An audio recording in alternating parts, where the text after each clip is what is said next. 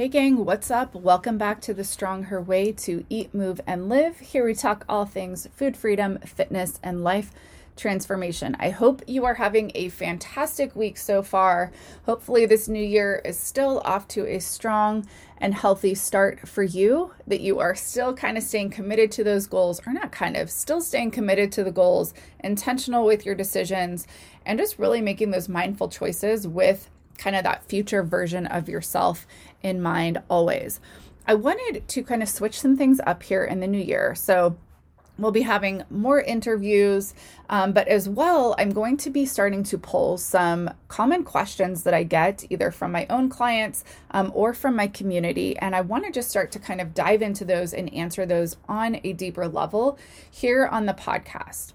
So, this first question comes from a client who is just feeling super exhausted, right? She's trying to hit her calorie goals, her macro goals. Um, she's eating clean, right? Meaning that she's really just kind of being super mindful of just eating things with the ingredients that she can pronounce, um, doing the lower carb at night, cutting off food at a certain point of time. And she's just trying to do kind of all the things, right? It's like she's got all of these different things that she's looking at and she's focusing on. She looks at meal plans online and they seem so easy, but she's just struggling with food, which she happens to really love. Food for her has become such an incredible source of stress, and she finds her and her husband are even starting to cook separate meals for themselves. Now, first and foremost, I can relate to so much of this because I've done the calorie counting, I've done the macro counting, um, I've done eating clean. And for me, that ended up being a journey that really took food anxiety and food stress to a whole new level that led to really some orthorexic um, behaviors, which is kind of this new eating disorder. I did an episode about that. I will uh, sh- link that up in the show notes.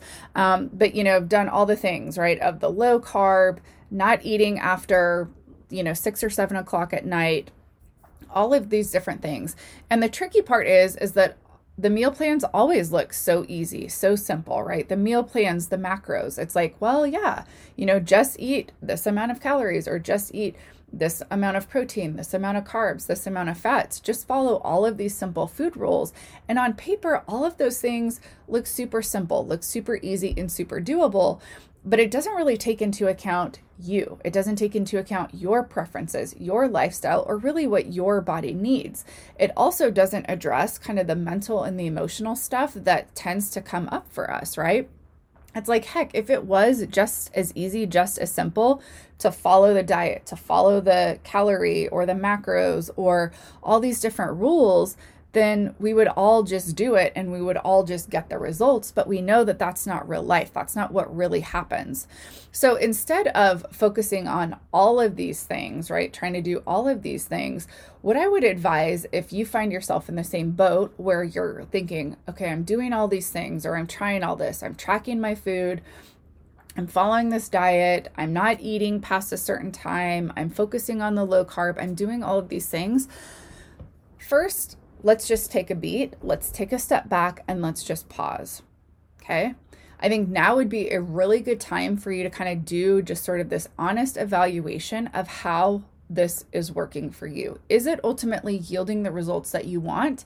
And not just in the gym, not just on this scale, because that really is only one sliver, only one small little portion of your life. In the grand scheme of things, is doing all of this stuff ultimately yielding or allowing you to live the life that you want to live and be the woman that you want to be in your life.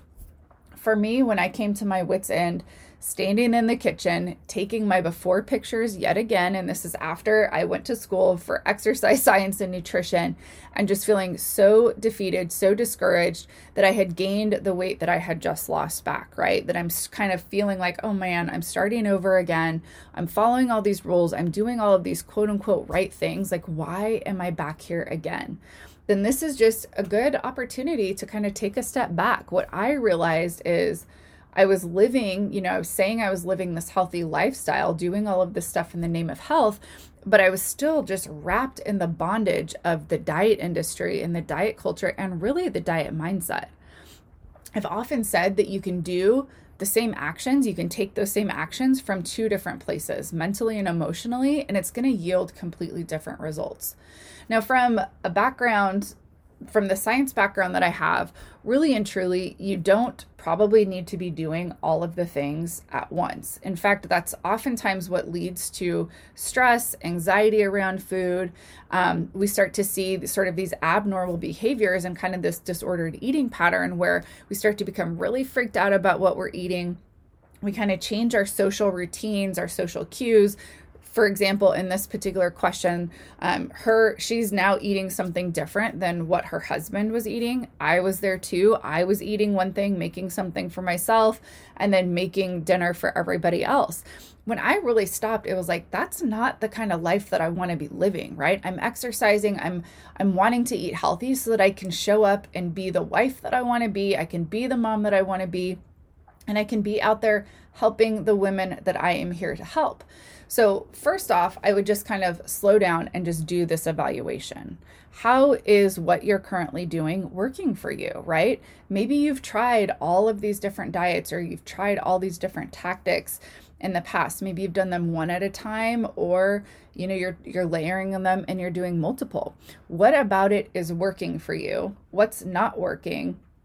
And what do you want to do different, right? And maybe this what do I want to do different? It's like again shifting to who do I want to be in my life and how do I want to be showing up? What do I want my relationship with food and exercise and my body to look and to feel like? Chances are it's not stressed, it's not overwhelmed, it's not anxious. We don't want to be making different meals for ourselves and our husbands or our families, right? We just want food to feel simple, easy, and doable. So, what I would say to this client and what I would say to you if you are finding yourself kind of in this place is I would say, let's just kind of scrap all of this. Okay. I know it might feel a little bit scary, especially if you're used to following the diets and following the meal plans and following all these rules. But the reality is, is that your body, when it is running optimally and and is functioning at its highest, it really is able to kind of take care of you, to help guide you to the correct amount of food for your body's specific needs on that specific day because they do fluctuate day in and day out, depending on where you're at in your cycle, depending on your stress levels, how well you're sleeping, and how you've worked out maybe for that day, right? So, we want to just kind of ditch the food rules, ditch all this pressure, and we want to just kind of come to this place where we're just going to make one small change at a time, right? If tracking food for you, the calories and the macros works, then great. But if it causes more stress, more anxiety, more obsession, and more worry about food, then as scary as it might feel, I want to ask you to lay the tracking down for a little bit. Now, you could still track your food in a way that doesn't focus so much on the numbers, but maybe it's more of like writing out a food journal, right? Of like, oh, I ate this. This is why I chose this. This is how I felt before I ate. Maybe you were feeling stressed or anxious or tired. This is how that food made me feel. And this is how I was feeling afterwards, right? So maybe you do kind of keep some sort of a journal, but notice we're not tracking the amount and we're not tracking the calories or the macros or the points we're just wanting to get a little bit more of a clear picture of how different specific foods feel to you, feel in your body. Um, maybe you notice that you waited four hours to eat between meal one and meal two, and you really started to crave kind of those the sugary, you know, crackers or the salty treats or something like that. So maybe you recognize, like, yeah, if I waited four hours, that's a little bit too long for me. So then you can make that adjustment, not only to what you're eating, but to how frequently or infrequently you're eating, right? The next thing is, I would say, if eating clean, so I am definitely a proponent to focusing on whole foods a majority of the time, right? So we want to include real food, whole food, most of the time and let the sweets and the treats be just that be sort of that sweet and that treat that we have every once in a while. Sorry, I had a little bit of a sneeze there and I couldn't hit the stop button right on time. Okay, so we do want to focus on those whole foods, on those real foods.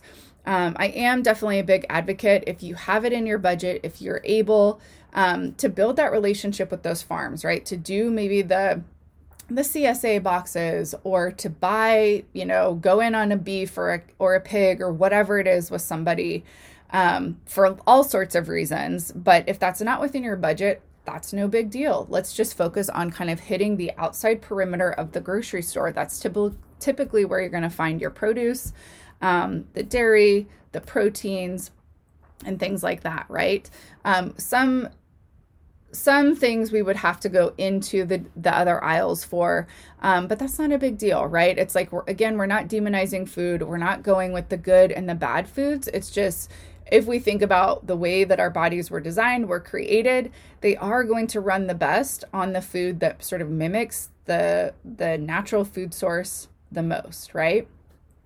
However, do I do want to caution you against letting the fear of processed foods creep in because that is definitely where we can take sort of this focus of whole foods and we can start to get a little bit um, where we create that anxiety, that stress, and we start to kind of creep into that orthorexic tendency, which of course is unhealthy in and of itself, right? So, yes, let's focus on um, whole, real foods a majority of the time but we're not going to demonize foods. We're not going to categorize them as good or bad. Instead, we're going to just focus on foods on a spectrum, right? So, some foods we want to maybe incorporate a little bit more. That would be the stuff that's less processed, the stuff that tends to be more processed. We just want to sprinkle that in every once in a while, periodically, right? Um, in terms of the the eating at night or eating past a certain point of time, um, I don't know. There's so much different research out there, which this is the part that gets so confusing for all of us, right? It's like you have some studies that say don't eat past a certain time. Other studies say, you know, it's totally fine and it's not going to affect your gains or it's not going to affect your results.